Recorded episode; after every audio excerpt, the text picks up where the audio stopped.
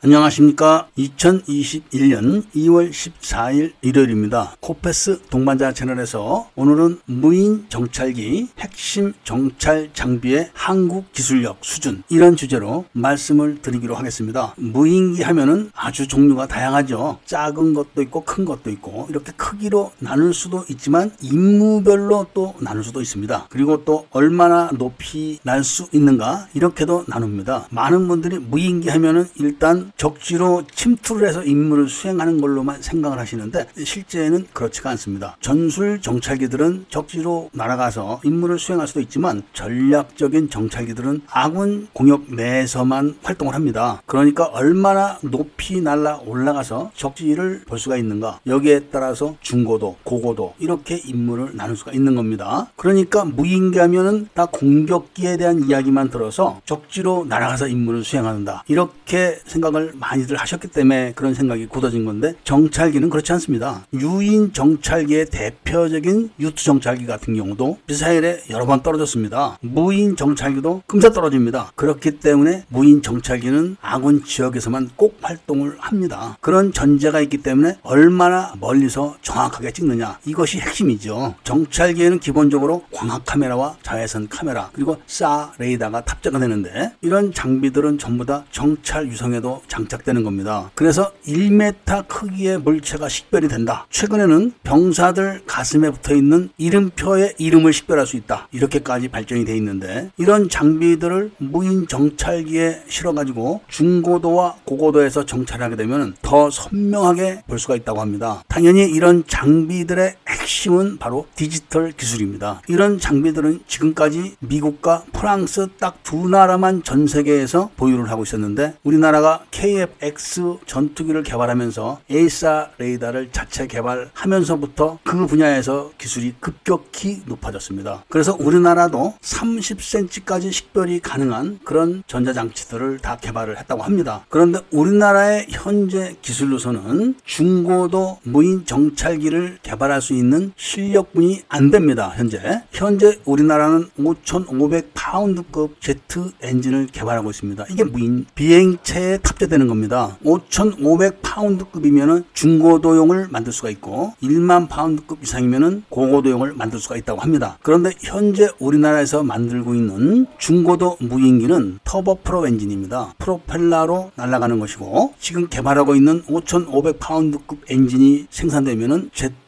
엔진으로 날아다닐 수가 있는 겁니다. 이런 현실이기 때문에 두 대를 만들어 가지고 두 대 중에서 한 대는 추락을 하고 남은 한 대로 정찰 성능을 검증을 했는데 정찰 장비에 결빙 현상이 있어서 시정을 하고 있는데 정찰 장비의 성능이 얼마나 우수했냐 하면은 서해바다 상공에서 잠실 야구장에 관중석에 앉아 있는 관중들 얼굴을 정확하게 찍었다고 합니다. 이 정찰 장비의 성능은 대략 200km까지 찍는다고 하는데 휴전선 인근에서 찍 으면 평양 시민들의 얼굴도 정확하게 찍을 수 있다고 합니다. 결빙 현상에 대한 문제를 해결했는지 최근에 대한항공에서 이 중고도 무인 정찰기를 양산에 들어간다. 이런 이야기가 나오고 있습니다. 중고도 무인 정찰기는 당연히 전략 자산이기 때문에 공군의 정찰 전용 부대에서 운용을 합니다. 그러니까 순수 국산 기술로 만든 장비를 우리나라 공군이 운용을 하는 것인데 우리나라 영토에서만 활동을 하기 때문에 격추되거나 재 밍당해 가지고 추락할 염려는 없습니다. 이 중고도 무인 정찰기도 아주 오랜 시간 동안 개발을 하고 실패를 하고 이런 반복적으로 얻은 결과물이기 때문에 그 의의가 굉장히 높은 겁니다. 공군에서 이 중고도 무인 정찰기를 운영을 하면서 문제점을 찾아서 완벽하게 되는 그 정도의 시간이면은 무인기 엔진이 완성될 겁니다. 무인기 엔진이 완성이 되게 되면은 국산 엔진을 이용해서 고고도 무인 정찰기를 제작을 할 수가 있습니다. 고고도 무인 정찰기는 20km 이상의 고도에서 날아다니기 때문에 휴전선 인근에서 정찰 활동을 하게 되면은 한반도 전체는 물론이고 중국 일부, 일본의 일부까지 정찰이 가능하다고 합니다. 고고도 정찰 비행을 하려고 하면은 1만 파운드급 이상 정도 되는 엔진을 장착해야 되니까 5,500파운드급 두 개를 달면 됩니다. 쌍발 정찰기가 되는 것이죠. 그런데 최근에 우리나라에서 태양 전지를 이용해 가지고 리튬 이온 배터리가 아닌 리튬황 배터리를 장착해 가지고